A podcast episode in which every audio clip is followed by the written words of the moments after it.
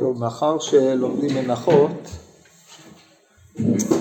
בדף כ"ט יש את אחת האגדות המפורסמות והמופלאות על ענייני אותיות, אז נלמד את האגדה הזאת, שהיא זכתה לפירושים רבים, ניתוחים רבים, יש בה הרבה יסודות והרבה מאוד קשיים. אז אנחנו נתחיל היום להתבונן באגדה הזאת ובקשייה, וננסה באיזשהו אופן לפענח אותה. אני מניח שזה לא יהיה בשיעור הזה, אולי בשיעורים הבאים, אבל קודם כל צריך לעמוד על עניינה של האגדה. הגמרא במנחות דנה בסוגיה של קוצו של יוד, אות שנחסרה עם ויהרוג, מה שקרה לה וו דויהרוג, או עם קרא דהי, כל העניינים הללו זה אותיות שנחסרו, זה הדיונים שעוסקים בקטע שלפני האגדה, שמספרת הגמורה בסוף, רמי בר תמרי דו חמוד, רמי בר דיקול, יפסק עלי קרא דוו ויהרוג בנקבה. ואז ברגע זה נפסק, זה נראה כמו שני יהודים ולא כמו וו. עתה לקמי דרבי זר, אמר לי, זיל הייתי ענוקה דלך חכים לא טיפש, עיקרי ויהרוג, כאשר עיקרי יהרג הוא פסול. יהרג הוא פסול. זאת אומרת, מי שקובע איך אות נראית, זה לא האדם שמבין את האות, מי שמשלים במחשבתו את צורת האות, אלא תינוק, לא חכם ולא טיפש, הדבר היחיד שהוא יודע, שאות צריכה לראות באופן הזה. אז אם הוא יודע שאות ו' היא ארוכה ואות י' היא קצרה, אז כאשר הוא יראה אות קצרה, הוא לא מתוך הבנת העניין יאמר שזאת אות ו', אלא ידון על האות כשהיא לעצמה. זה ההקשר של הקטע לפני. ההמשך שלה אחרי ההגדה הזאת, הגמרא מביאה את מימדי רבא, שהאותיות צריכות זיונין, שעטנז גץ, שהן הנקודות, שהתגים האלה שיש על האותיות, כי המסורת שלנו יש שלוש בשעטנז גץ, ובבדק חיה, אותיות בדק חיה יש תג אחד, לא תג, יש את הזיון אחד. זה אלה הדברים שמופיעים על האותיות. למה עושים את הדברים האלה? כותב הרמב"ם בתשובה. אקרא לכם את לשון התשובה, שיש לה גם קשר להגדה דנן. צורת התגים, קודם כל הוא קורא להם תגים. צורת התגים היא קווים דקים, שבראשיהם עובי כמו זין, והם באים על אותיות מיוחדות בכל התורה. יש אותיות שעליהם קו אחד מהם, ויש אותיות שעליהם שני קווים מהם, ושלושה ויותר עד 7 קווים. כן? זה אצל הרמב"ם, אנחנו כאמור או 3 או 1 או כלום. ואין ידוע טעם לזה, ואי אפשר לכוללם בכלל. זאת אומרת, אתה לא יכול לתת עיקרון שעל פיו הם מופיעים, והם מה שקוראים חכמים כתרי אותיות. ועליהם אמרו קושר כתרים לאותיות. אז יש לנו כבר פרשנות רמב"מית ראשונית להגדה שנלמד, שהיא פרשנות שכולם השתלחו בה. וכך נמצא בספרי התורות שכתבה משה רבינו עליו השלום. זאת אומרת, זה מסורת מימי משה, ואז הוא ממשיך עם עניינם של התגים. זה הנושא שהגמרא עוסקת לאחר מכן. ואז מופיעה הגמרא דנה על הפסוק, הביאה השם צור עולמים, שני עולמים, למה ברא את העולם הבא ביוד ואת העולם הזה בהי, שאדם יכול לחזור בתשובה. והיא דנה על קראי דהי, מה המעמד שלו, עד כמה הוא צריך להיות מנותק מההי, לא מנותק. זה הרקע, זה ההקשר שבתוכו הגמרא מביאה אגדה דנן. ועכשיו אנחנו נראה את האגדה הזאת שמאלפת. עכשיו תשימו לב, אני רוצה שתזכרו, כשאתם קוראים את האגדה צריכים לקרוא אותה בכמה וכמה מישורים. דבר ראשון, האגדה הזאת היא מאמרה של רב יהודה אמר רב. זאת אומרת, זאת נקודת ראות של רב. אנחנו עכשיו נכנסים לאופן שבו רב מתאר את העולמות, ואז אתה נכנס לתוך התיאור עצמו, תוך האגדה עצמה, ולעולם צריך לזכור, זאת נקודת מבט של רב. יש נקודת מבט של המוראים האחרים שחלוקים על רב. למשל, עמדתו של רבי יהושע בן לוי, על משל שעלה משה למרום, מצאו לקדוש ברוך הוא שיושב קושר כתרים לאותיות. גם רבי יהושע בן לוי דרש את הדרשה הזאת, אלא שהוא הפיק מזה מסקנות אחרות לחלוטין מאשר רב. אז יש פה עניין גם להבין שלא כל תיאור שבשעה שעלה משה מהארון ומצאו על הקדוש ברוך הוא כאשר כתרים לאותיות בעלת אותה משמעות, אפשר להפיק ממנה עניינים אחרים, כמו שדברי תורה מתחלקים לכמה וכמה עניינים, כפטיש שיפוצץ צלע, כמו שאומרת הגמרא בסנהדרין. אז אשר על כן, אנחנו עכשיו נראה איך רב רואה את כל האירוע. רב בעיני רוחו במאמר הזה מחבר אירועים שונים, יוצר מהם מסכת מרתקת, עמוקה, שצריכה פענוח.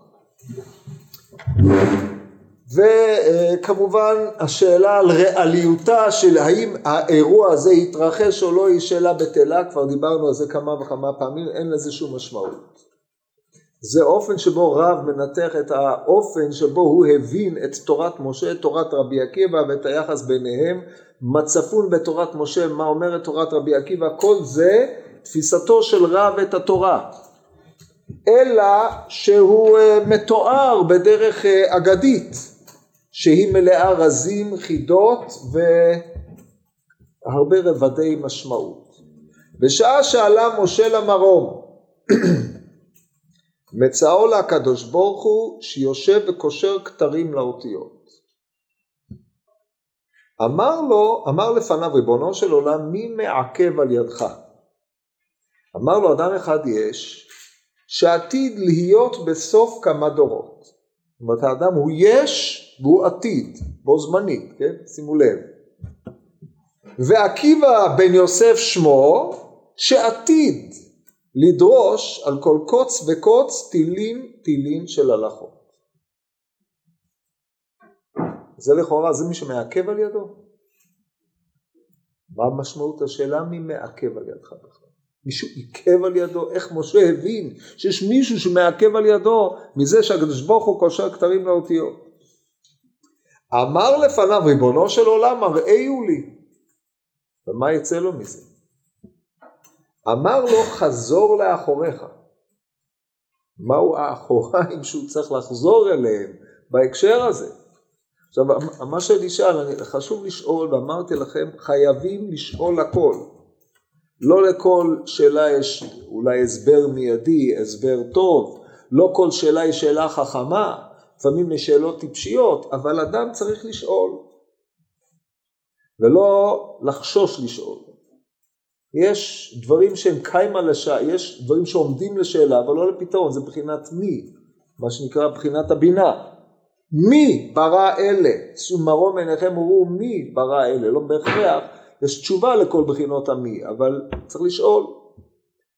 אמר לו, הראו לי, אמר לו, חזור לאחוריך. טוב, הלך וישב בתוך פה הגרסה מדויקת כמו שמביאה בשיטה מקובצת, כבר עמדו על זה החכמים, על פי גמורה במסכת חולין דף קל"ז, שבית המדרש היה בין 17 שורות, כן, יש ציונים שונים, גמרא בספר בבא קמא, שם בסוף, קי"ז דומני, יש 7, ובמסכת חולין 17, כל זה יש 17 שורות בבית המדרש, השורה ה-18 זה הטריבונה, זה אלה שצופים מבחוץ, הם לא שייכים לתוך המערכת. אז הוא הולך ויושב לו בשורה ה-18, מפני שבעצם רק מבקר בבית מדרשו של רבי עקיבא, ולא היה יודע מה הם אומרים. לא היה יודע מה הם אומרים. הם אומרים, זאת אומרת, הדיון שמתנהל בבית המדרש של רבי עקיבא, בין רבי עקיבא לתלמידיו, משה רבינו יושב שם, לא יודע מה הם אומרים. זאת אומרת, הם אומרים דברים שאין להם שום זיקה לתורתו של משה לפי הבנתו, כי הרי משה בסיפור הזה מגלם את ידיעת התורה. ותורת משה, שהוא בא בידיעת תורת משה לאותו בית מדרש, שומע אותם לומדים תורה, ואין שום קשר בין מה שהם אומרים לבין מה שהוא יודע. זה אירוע טרגי כשלעצמו, אבל זה המצב. תשש כוחו. כיוון שהגיעו לדבר, כן, יש פה גרסת דבר אחד, צריך להיות כיוון שהגיעו לדבר, אמרו לו תלמידיו, רבי מניין לך. זאת אומרת, עד שלא הגיעו, לא שאלו את השאלה רבי מניין לך. אבל הגיעו לאיזשהו דבר, שאלו אותו הרב, מאיפה, מניין לך זה? אמר להם, הלכה למשה מסיני. התיישבה דעתו. מה אם התיישבה עכשיו, הוא נהיה יודע? אז בסדר, אז אמרו הלכה למשה מסיני. אז מה? הלאה. טוב, אז בזה מסתיים הביקור של משה רבינו בבית מדרשו של רבי עקיבא. חזר הוא בא לפני הקדוש ברוך הוא. אמר לפניו, ריבונו של עולם, יש לך אדם כזה ואתה נותן תורה על ידי? עכשיו, מה הוא הבין בדברי רבי עקיבא שהוא אדם כזה? היית בבית מדרש, שמעת מה הם אומרים, אתה לא יודע כלום. הגיעו לדבר, אמר רבי עקיבא זה הלכה למשה מסיני. טוב. מה הוא ראה ברבי עקיבא אדם כזה? זה שאתה יושב בבית מדרשו של מישהו ואתה לא יודע מה הוא אומר, זאת אומרת אין לך ידיעה, אין לך מושג מאיפה הוא השיג את הדברים האלה, איך הוא העלה אותם, מאיך הוא הגיע למסקנות האלה, האם מה שהוא אומר בכלל לא קשור לתורה שלך, אולי תורה חדשה, אולי לא קשורה אליך, ופתאום כיוון שהוא אמר על דבר מסוים זה הלכה מסיני, משה הבין שרבי עקיבא זה דברים ענקים, כמו שכתוב במדרש, אני לא זוכר בדיוק איפה, הפרשת חוקת, כתוב, דברים שנגלו לרבי עקיבא לא נגלו למשה. זה במדרש. זה מה שמשה הבין. אז לכן אומר, ריבונו של עולם, יש לך אדם כזה ואתה נותן תורה על ידי, הרי רק כדי שיהיה אדם כזה, כמו רבי עקיבא, צריך שתינתן תורה על ידי משה, כי אלמלא ניתנה תורה על ידי משה, לא היה יכול רבי עקיבא להיות רבי עקיבא. אז כך שהשאלה של רבי עקיבא פה, שאלה של משה רבינו פה, מעוררת פליאה. תשובתו של הקדוש ברוך הוא, זאת תשובה.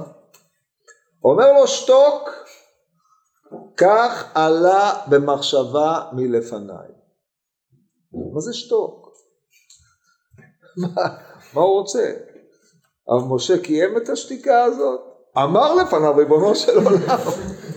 זאת אומרת, אמירת שתוק פה היא זוקקת ביאור. הרי מה יכול היה לענות לו? משה רבינו, כך עלה במחשבה מלפניי. אתה לא יכול להבין את זה. זה מחשבתי, כי לא מחשבותיי מחשבותיכם, ולא דרכיכם דרכי נאום השם. אבל מה שתוק פה? משה רבינו מפקפק ברצון האלוהי, מה העניין? אמר לפניו, טוב, אז שתוק, הוא שתק והמשיך. אמר לפניו, ריבונו של עולם, הראתני תורתו, הרי נסחרו. מה העניין זה אצל זה? למה? אמר לו, חזור לאחוריך. חזר לאחוריו. ראה ששוקלים בשרו במקולים, היינו מוכרים את הבשר של רבי עקיבא לכלבים. מקולים זה חנויות הבשר, מחרו בשר אדם, וביניהם גם בשרו של רבי עקיבא אחרי שהרגו את רבי עקיבא. זה השכר, זאת אומרת, הרי בכל השכר האפשרי שאפשר היה להראות על רבי עקיבא, הרי כתוב בגמרא במסכת פסחים בנון, הגמרא אומרת על... השכר שמזומן להרוגי מלכות. אז מה דגמה? לא רבי עקיבא בחבריו, אלא כגון פפוס ולוליאנוס. זה שכר עצום. אין לו ראתה אלוהים זולתך, יעשה אלוהים חכה לו, כל העניינים הללו, והשכר של מי שנהרג על קידוש השם לא ישוער, ולא רבי עקיבא בחבריו. אבל זה הקדוש ברוך החליט מסיבות אלו ואחרות. השמורות עמו כמו שנראה לא להראות למשה מה הוא החליט להראות למשה, ותשימו לב הוא שואל תראה לי את השכר, אז זה מה שהוא מראה. למה? ששוקלים בשרו במקולים, הרי זה ציני בצורה בלתי רגילה לכאורה, כן? זה שכרו, בעצם זה בשביל השאלה הבאה. אמר לפניו ריבונו של עולם, זו תורה וזו שכרה. מה זה זו תורה? מה תורה? זה שכרו של רבי עקיבא, אבל זו תורה וזו שכרה. רבי עקיבא עכשיו הופך להיות התורה, ולתורה יש שכר, או זה גילומה של התורה וזה שכר מי שמגלם את התורה? מה התשובה של הקדוש ברוך הוא? שתוק, כך עלה במחשבה מלפניו. אז מה התשובה בסוף?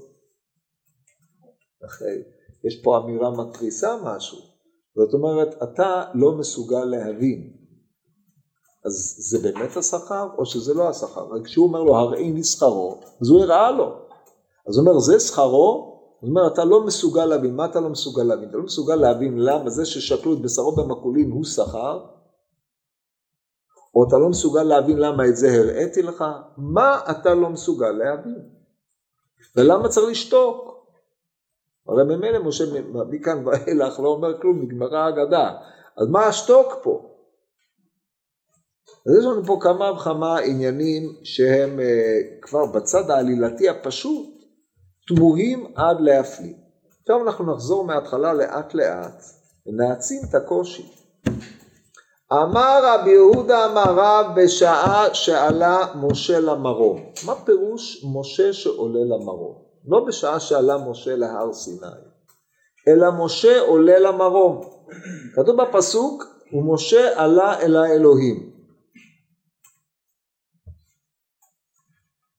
ואז כתוב שמשה עולה אל הר סיני, כן? זה מופיע בפסוק ביתרו. אומרת התורה כך, תשמעו טוב את הניסוח. זה מוטיב שמופיע בכמה אגדות, אבל צריך להבין אותו מיסודו. כתוב, ומשה, ויחן שם ישראל נגד ההר, ומשה עלה אל האלוהים. ויקרא אליו אדוני מן ההר לאמור, כה תאמר לבית יעקב ותגד לבני ישראל. מה פירוש משה עלה אל האלוהים? לכאורה עלה אל ההר. אבל משה עלה אל האלוהים פירושו, על בסיס מה שדרשו חז"ל, זאת התורה שציווה משה איש האלוהים, זאת התורה שציווה משה איש האלוהים את בני ישראל לפני מותו, איש האלוהים, שמחציו למטה איש, מחציו למעלה אלוהים. אלוהים הכוונה מלאך, זאת אומרת משה נתעלה למדרגת מלאכות. זה העניין של משה עלה למרום. העלייה למרום היא הניתוק מהכאן ועכשיו הארצי שהוא נמצא בו במחנה ישראל, והוא עולה כביכול למחנה המלאכים או מעל מחנה המלאכים, שהוא המחנה השמימי. במרום אין זמן, ההווה הוא מתמיד, אין עבר, אין עתיד, הכל נוכח, כי אצל הקדוש ברוך הוא אין עבר ועתיד, הוא סיבת הזמן, הוא סיבת המקום. כאשר משה עולה למרום, משה בעצם נמצא במעבר, מצד אחד מושגי הזמן, העתיד והעבר קיימים אצלו, באשר הוא ילוד אישה קרוץ חומר, כמו שאמרו לו המלכים, מה לילוד אישה בינינו? אבל מאידך גיסא הוא נמצא במקום שהזמן הוא לא, אין לו שום משמעות, הוא כולו הוויי, אתה רואה את העבר, אתה רואה את העתיד, אתה קיים שם, כמו שכתוב על משה רבנו שבמותו, אז הקדוש ברוך הוא מראהו ויראהו את כל הארץ עד דן. כן, מובא בספרה, במדרש, רש"י מעתיק את זה בפרשת וזאת הברכה, שהוא הראה מה שעתידים ישראל לעשות עד דן, מה שישימו פסל בדן ונפתלי ואת המלחמות. קיצור, הקדוש ברוך הוא מראה לו את כל העתיד בהווה. עכשיו, כדי לתפוס את העתיד בהווה אתה צריך להיות שייך למישור הזמן, מחד גיסא ומאידך גיסא להיות מעל האפשרות, מעל הנוכחות הארצית, מבלי שאנחנו לא יכולים לראות את העתיד, כי אחרת הוא היה הווה. אבל רק כאשר אתה עולה למרום אתה מסוגל לראות גם עתיד וגם הווה, אבל אתה אף פעם לא משתחרר מהחשיבה האנושית שלך. זאת הנקודה הקריטית פה, אתה לא יכול להשתחרר מהחשיבה האנושית למרות שאתה מתעלה למרום, למרות שמשה רבינו עליו השלום אוחז בכיסא הכבוד, הוא משיב תשובה למלאכי השרת, כמו שדורש רבי יהושע בן לוי בשבת בפ"ח, הוא לעולם לא יכול להשתחרר מהיותו מחציו למטה איש. מחציו למעלה אלוהים, האפשרות להשיג השגות שהן פסגת השגת האנושי, שהיא יכולה להיות מעל השגתם של מלאכי השרת. כן, כעת יאמר ליעקב ולישראל מה פעל אל עתידים ישראל להיות מחיצתם לפנים ממחיצת מלאכי השרת, או שמשה מתגבר על מלאכי השרת כל אחד נעשה לו חבר ונתן לו דבר, לעולם לא משחרר אותו מהמסגרת האנושית, שכל התעלותו למרום לא הייתה אלא בשביל הורדת התורה לישראל. לכן גם בהיותו במרום, הקדוש ברוך הוא כשהוא נגלה אליו, מנחיח את עצמו לפניו, מנחיח את עצמו באופן שמשה חי גם בעתיד וגם בהווה, אבל הוא תופס את זה כעתיד והווה. זה ההנחה שאנחנו חייבים להניח בסיפור הזה. עכשיו, הוא עולה למרום, הוא מוצא את הקדוש ברוך הוא קושר כתרים לאותיות. אחת החידות הגדולות בסיפור הזה, זה מה משמעות קשירת כתרים לאותיות. עכשיו, יש פה שלושה מושגים. המושג הראשון הם האותיות. המושג השני הם הכתרים. המושג השלישי זה הקשירה של הכתרים לאותיות. עכשיו אנחנו מוצאים את הביטוי קשירת כתרים בכמה וכמה מקומות בחז"ל, לדוגמה מימרה מפורסמת של רב סימאי בשבת בפ"ח א', בשעה שאמרו ישראל נעשה ונשמע, ירדו 60 ריבוא מלאכי השרת וקשרו לכל אחת כתר, קשרו לכל אחד ואחד שני כתרים, אחד כנגד נעשה, אחד כנגד נשמע. או הגמרא בשבת בדף ק"ד עמוד א', כאשר באו הילדים ודרשו דברים מופלאים שלא נשמעו מימות יהושע בן נון, אז כאשר הם שדיברו על הקוף רי, שנקרא לכם את הלשון של הגמרא, אומרת הגמורה,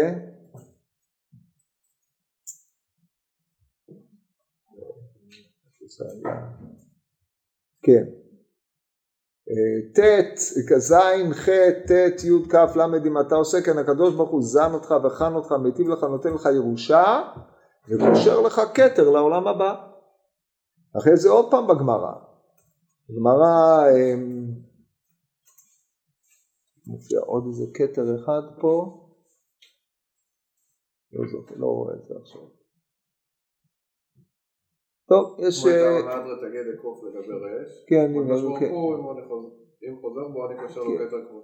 כן, הנה, מה הייתה מעד רתגד לקוף לגבי רעש, אם הוא חוזר בו, אני קושר לו כתר כמותי. יש עוד דוגמה נוספת, הגמרא במסכת חגיגה על סד דלפון, שקושר כתרים לרבו. כשעם ישראל מהללים, קושר כתרים. הביטוי הזה הוא ביטוי שמופיע כמה וכמה פעמים. מה המשמעות קשירת כתרים לאותיות?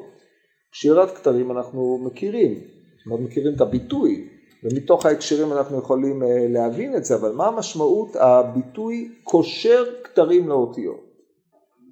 עכשיו תשימו לב שקושר נמצא בבינוני פועל, זאת אומרת לא שהקדוש ברוך הוא קושר כתרים לאותיות, זה לא מצב זמני, זה מצב מתמיד. בשעה שעולה משה למרום, הוא, הקדוש ברוך הוא כביכול, נגלה לפניו, מנחיח את עצמו כך שמשה תופס אותו, כמי שעסקו בתורה וקשירת כתרים לאותיות. זה האופן שבו משה תופס את הקדוש, או הקדוש ברוך הוא נגלה לפניו, כעושה דברים כאלה. עכשיו פה אנחנו צריכים להסביר את הדבר הזה, כדי שתבינו אותו לעומק. אין שם אותיות, אין שם...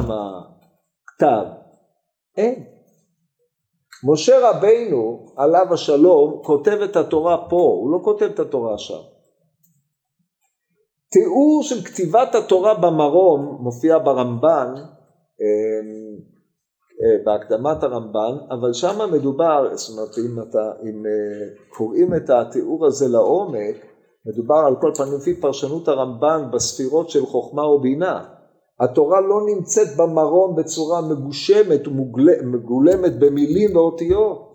אין דבר כזה. זה השגה שכלית נעלה. זה השגת פסגת ההשגה של משה רבינו. משה מפי הגבורה המרור. פירושו שזה כאשר משה קולט את מה שהקדוש ברוך הוא יושב ומלמד אותו שם.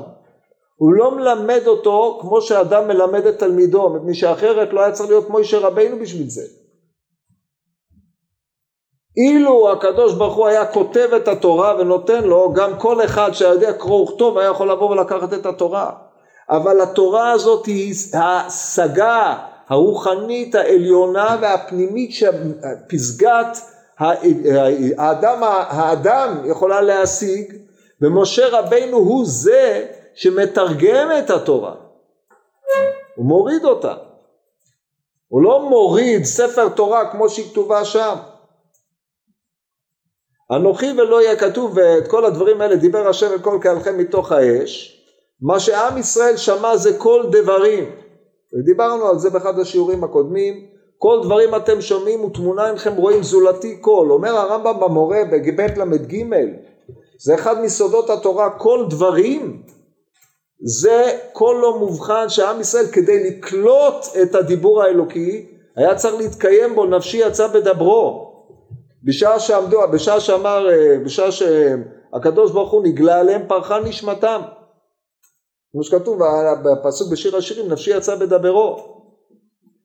רק משה רבינו עליו השלום, שהוא התעלה למדרגת מלאך, יכול היה להשיג השגה שכלית את דבר האל ולתרגם אותה, כמו שכתוב, ואותי ציווה ביתי ללמד אתכם חוקים ומשפטים, שזה בעצם מימוש של התורה שהקדוש ברוך הוא נתן לו, ותורת משה היא הרצון האלוקי המגולם בחוקים, שמשה הכניס בתוכה את כל הסודות ואת כל מה שכלול בתוכו בכל הרבדים, מפשט, דרש, רמז, סוד וכל המדרגות, כמו שהרמב"ן כותב בספר המצוות בשורש הראשון.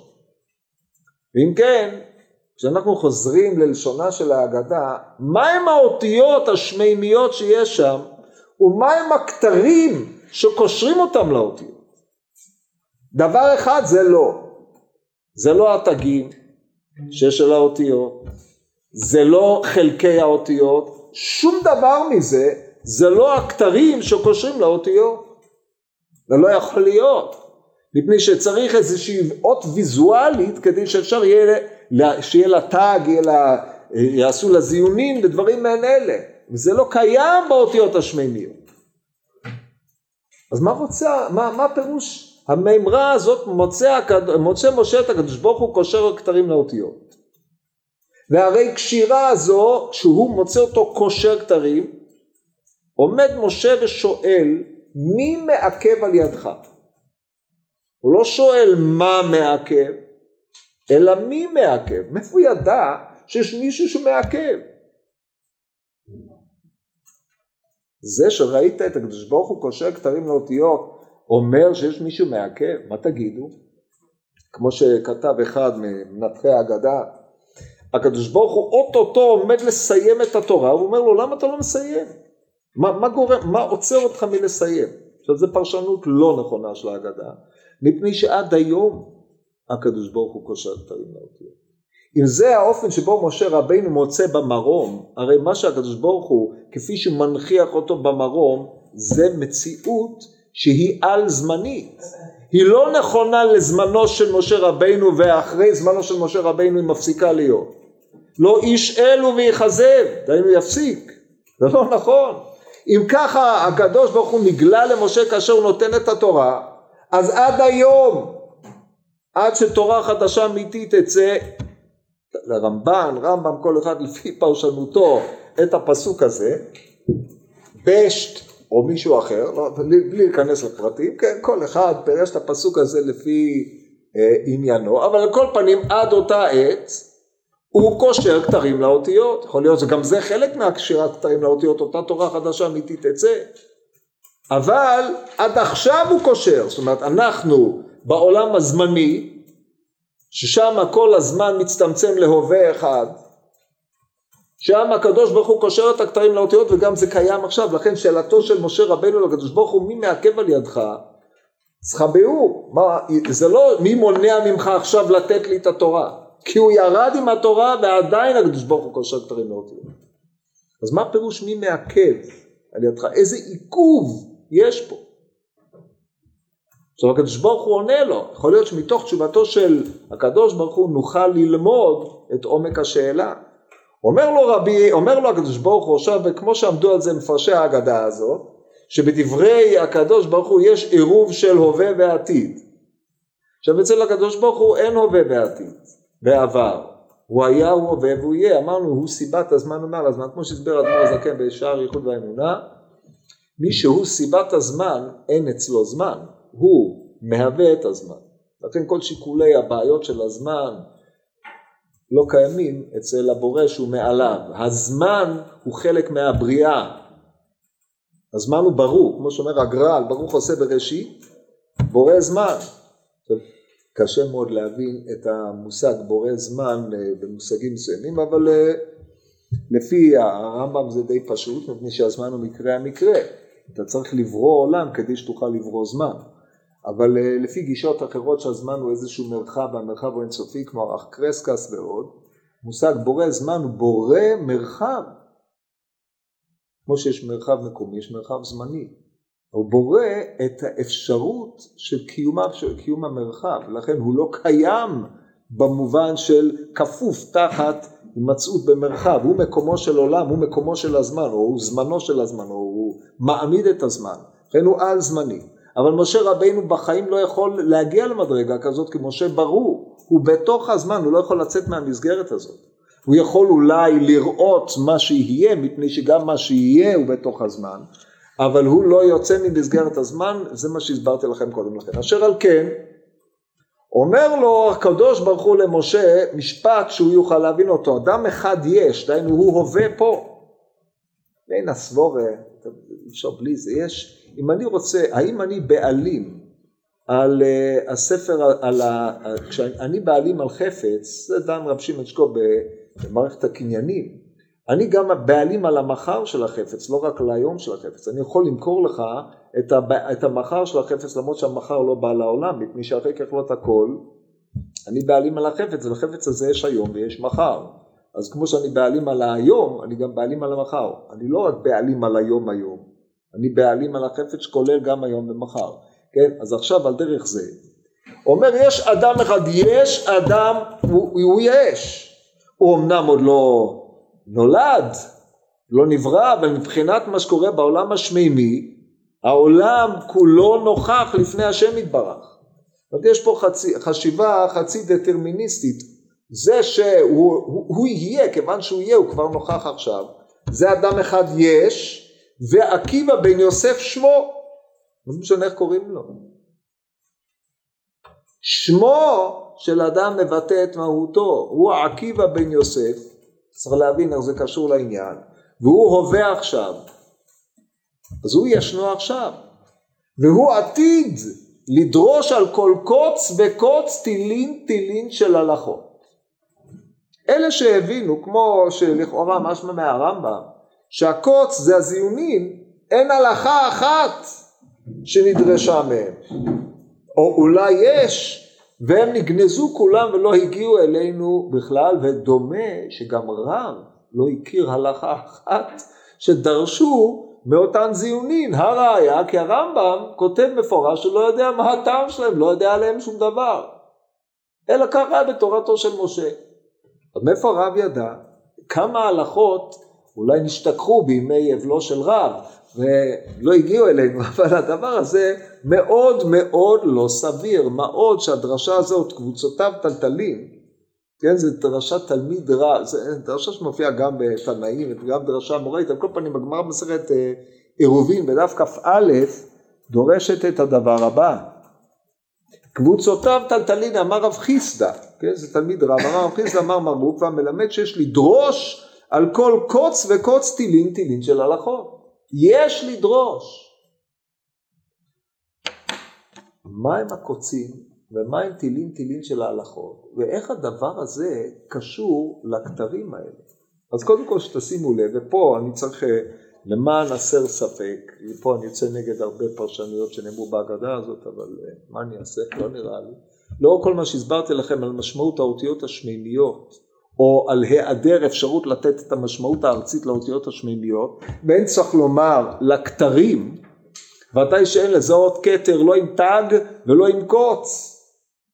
לא אמרתי מהו, אבל מה אמרתי מהו לא.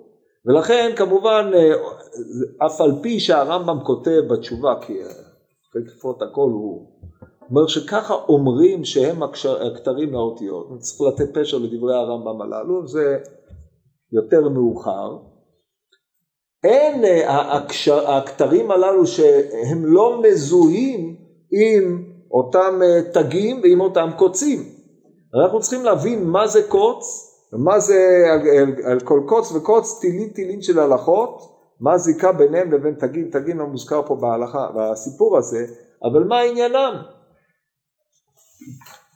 אז הוא שומע, אז זה מה שאומר לו הקדוש ברוך הוא למשה, אומר תדע לך שיש מישהו שעתיד לדרוש על כל קוץ וקוץ תילין תילין של הלכות. כבר עכשיו אני אומר לכם שקוץ נתפרש בשני אופנים.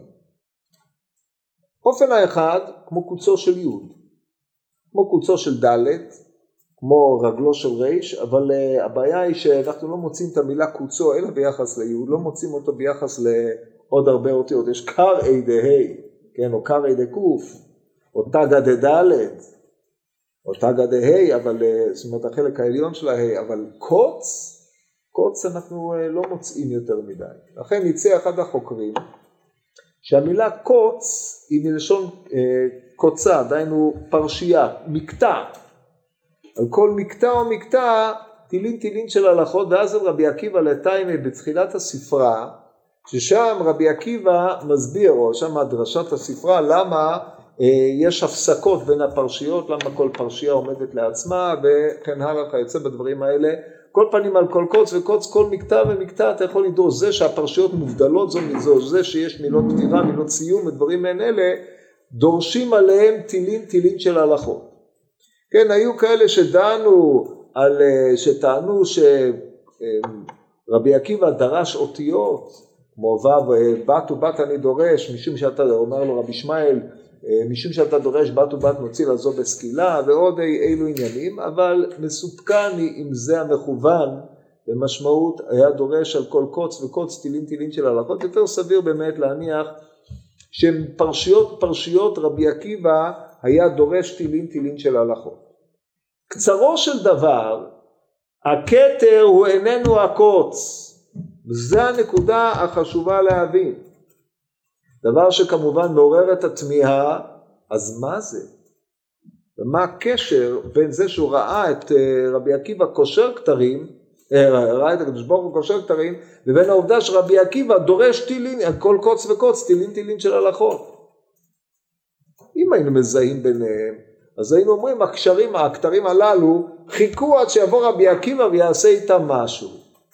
עד זמנו של רבי עקיבא, אף אחד לא יודע מה לעשות איתם, עברו שם שמעון הצדיק, יהושע בן נון, כל הנביאים, כולם, אף אחד לא עשה איתם כלום, עד שבא רבי עקיבא אמר, עכשיו אני אתן לכם פשר שלא ידעתם עד היום. אז זה אמרנו, פרשנות לא מסתברת. מה כן? זה צריך לעמול על זה ויותר מאוחר.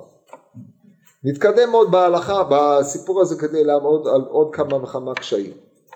על כל פנים כשהוא דורש מכל קוץ וקוץ תילין תילין של הלכות, דבר אחד ברור, שאם אתה קורא נניח אם מפרש קוץ כפסקה או כמקטע מילים או פסוק, מילה, מה שלא יהיה, איזשהו חלק בתורה אתה דורש תילין תילין של הלכות. פירושו של דבר שאם אתה קורא את התורה כמות שהיא, ההלכות האלה אינן נמצאות בה. כי אם אתה דורש אותם, ותכף נסביר מה זה לדרוש, אז הם לא נראות בקריאה הפשוטה. במסגרת האותיות אתה לא רואה אותם. עכשיו לדרוש, יש לו כמה וכמה משמעויות. ביסודו של דבר, לדרוש זה לחפש. לדרוש ולחקור זה לחפש, לחקור מישהו זה לחתור ולבקש את האמת, כמו שכתוב דרשוני וחיו, ותלך לדרוש את השם לחפש את דברו. אז כשהוא דורש תילין תילין של הלכות הוא מחפש, הוא מוציא מתוך הכתובים האלה, בהתבוננות חריגה, תילין תילין של הלכות. אם הם היו אבידנטים, קיימים על השטח או נגזרים בקריאה טריוויאלית, לא היה צריך את הדרישה הזאת. אבל דרישתו של רבי עקיבא שהיא מפיקה, לא הלכה, לא שתיים, תילין תילין של הלכות, שפירושו של דבר הלכות על גבי הלכות. כך שאתה מתחיל בנקודה אחת, אתה לומד הלכה, מההלכה הזאת אתה לומד הלכה נוספת, הלכה שלישית, הלכה רביעית, הלכה חמישית. כשאתה מגיע להלכה העשירית, הקשר בינה לבין הכתוב הוא כל כך מפליא, שאם אתה לא מכיר את שורת כל הפלפולים שבינתיים, אין לך מושג איך זה נגזר מזה. אתה עומד כאיש נדהם, כגיבור לא יוכל להושיע. זה המצב שלך. זה היה הכוחו של רבי עקיבא. נדבר עוד מעט על כוחו הנוסף. אז זה מה שהוא אמר, זאת אומרת התורה הזאת, כפי שאתה מקבל אותה, בחינת אותיותיה, אצל רבי עקיבא, היא הולכת להתפתח.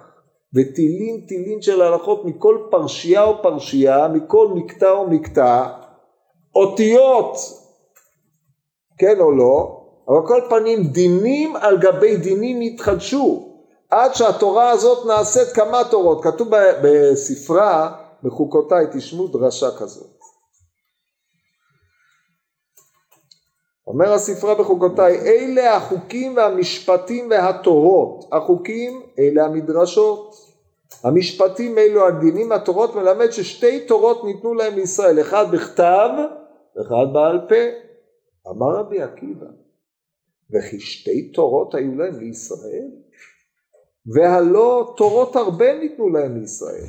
זאת תורת העולה, זאת תורת המנחה, זאת תורת האשם, זאת תורת זבח שלמים, זאת תורת האדם, זאת התורה האדם כעמוד באוהל. מה רצה? וכי תורה, שתי תורות ניתנו והלא הרבה תורות. מה הוא רוצה? הרי כולי עלמא לא פליגי שכתוב בתורה, זאת תורת העולה, זאת תורת המנחה, זאת תורת זבח השלמים. בסדר. בגלל זה אתה עושה את זה הרבה תורות.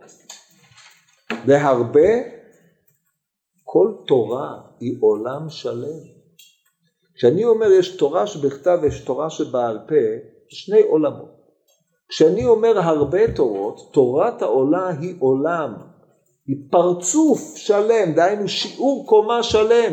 היא עומדת כיחידה לעצמה. כל מה שיש בתורה בכללותה מתגלמת באותה תורת העולה בזרע אנפין, אבל היא קיימת גם בה. זאת אומרת, בה אני יכול לגלות את כל מה שאני יכול לגלות בכללותה של תורה, בהקשר של העולה, בהקשר של המנחה. איך הדבר הזה יכול להיות? רק אם כל פרשייה מעמידה בפנינו שיעור קומה שלם העומד לעצמו, וזה פועל יוצא של החייאת אותה תורה, לא עשייתה עוד איזשהו מקטע קצר בכלל התורה שבכתב, או הלכות תורה שבעל פה המפרשות את אותו מקטע בתורה שבכתב, אלא הפיכתו לנושא העומד לעצמו, עם אנרגיה פנימית, דינמיקה, הלכות מתחדשות, תילין אגבי תילין. זה מה שעומד ביסוד תפיסת רבי עקיבא. התורה הולכת מתרבה, הולכת וגדלה.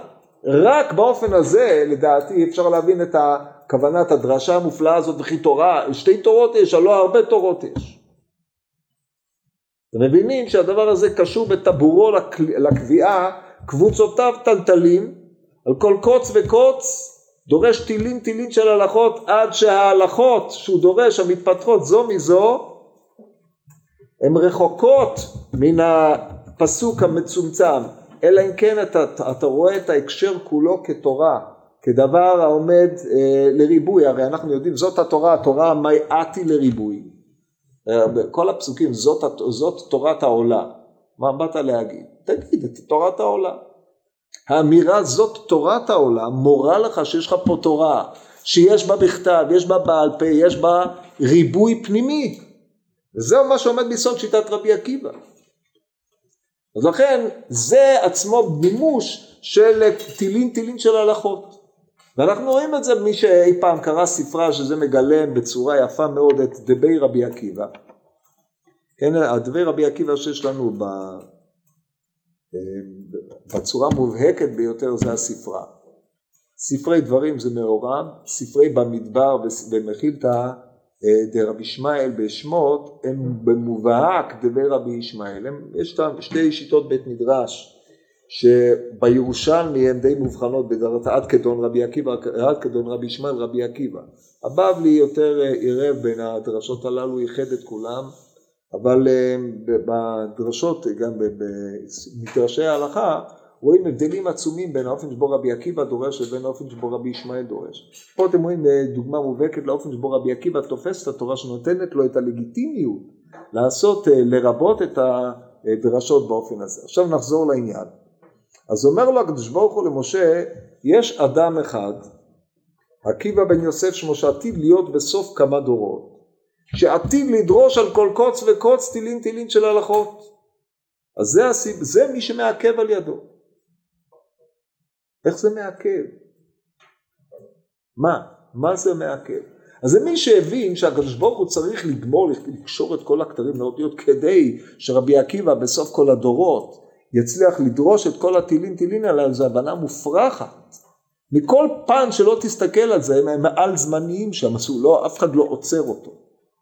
אז השאלה הגדולה היא מה משמעות העיכוב פה, היא שאלה נוקבת, שאלה שאתה צריך לשאול אותה, אתה לא יכול מעכב במובן הזמני לכאורה, מה זה אומר? כי אתה נמצא במרום.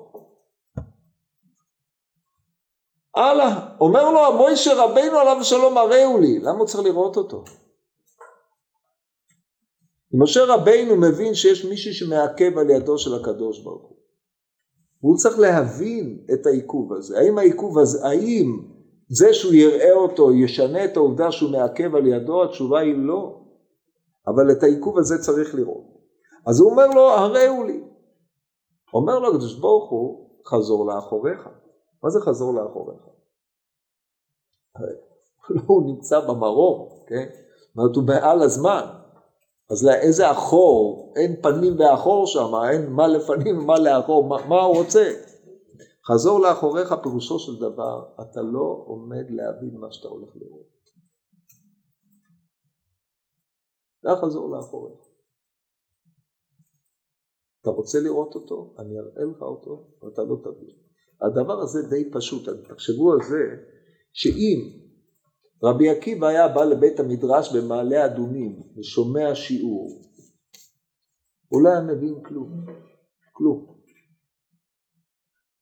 שואל הכסף משנה, הלחם משנה חלק עליו, הקצות בכלל חלק מכל וכל, ונחלקו הקצות והנתיבות בספר משויב כתב ככה וכו', וכל הדיון, מה לא ולזה?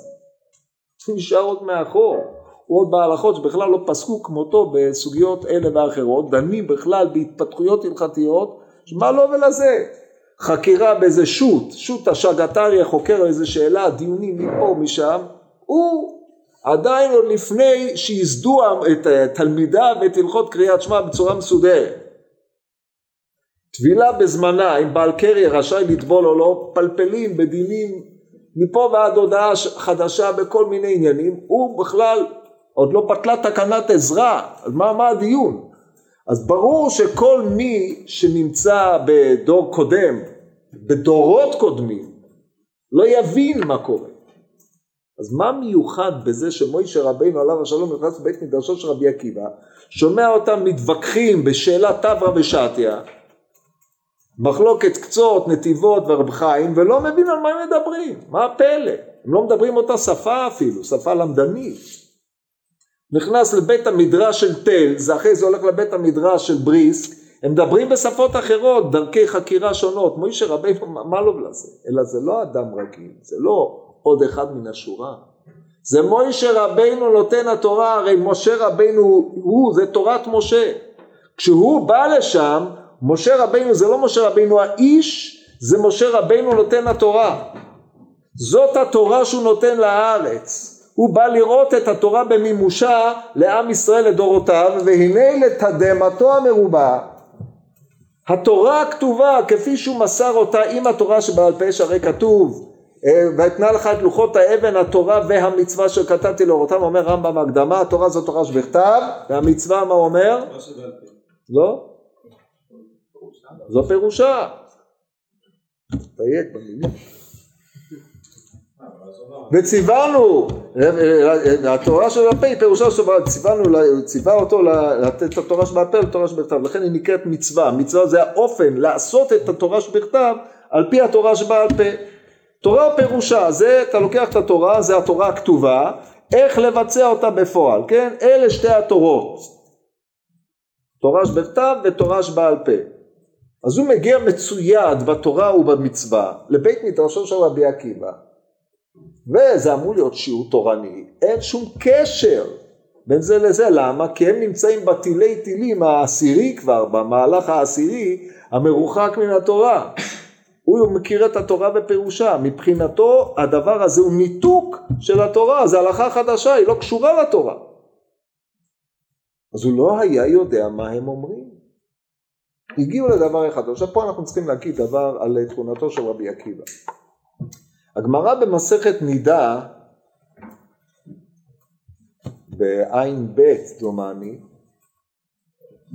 מביאה מחלוקת בין רבי אלעזר בן עזר אל בן רבי עקיבא בכמה דברים. לעניין הלכה למשה מסיני. שם הדיון של הסוגיה זה 11 יום שבין נידה לנידה. מניין לנו 11 יום? 10 ימים זה מפורש בתורה. אבל היום ה-11 מניין? אז אומר רבי אלעזר בן עזריה זה הלכה למשה מסיני.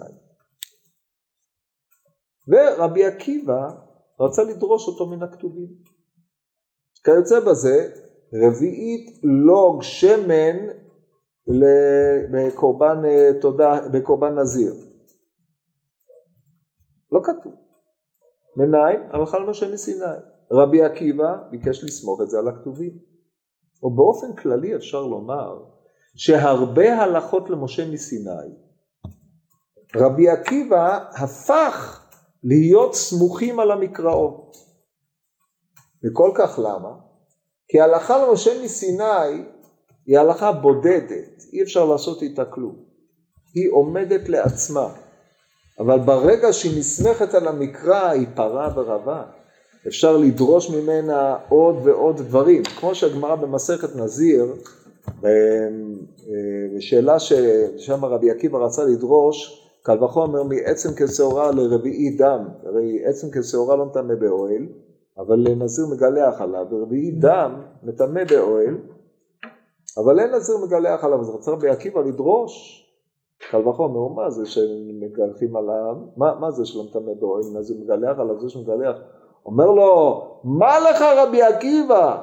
הלכה, ואין למדים קל וחומר מההלכה. אז יש דיון, מה ההלכה? אם בעצם כסורה הוא הלכה, או רבי דם זה הלכה, וכל פנים, אין למדים קל וחומר מההלכה. ברגע שאני יכול להפוך את ההלכה הזאת, כדבר הכתוב בתורה, על ידי מידות הדרש, על ידי וירטואוזיות של קריאה, על ידי קריאה דרשנית מעמיקה, שיודעת לראות בתוך הפסוקים מה שמעבר להם, אני הפכתי אותה להיות חלק מן הכתוב. והרי כל התורה כולה דימוי מדמינה לה, כאומרת הגמרא בבא בתרא. עיקר עניינם של המדרשים הללו זה להסמיך הלכות על הכתובים. הסמכת הלכה על הכתובים הופכת את ההלכה הזאת להיות הלכה שאפשר לגזור ממנה עוד ועוד, שהיא מעשירה ומעבה את הכתוב. זה אומנות קריאה של רבי עקיבא. לדוגמה, כתוב,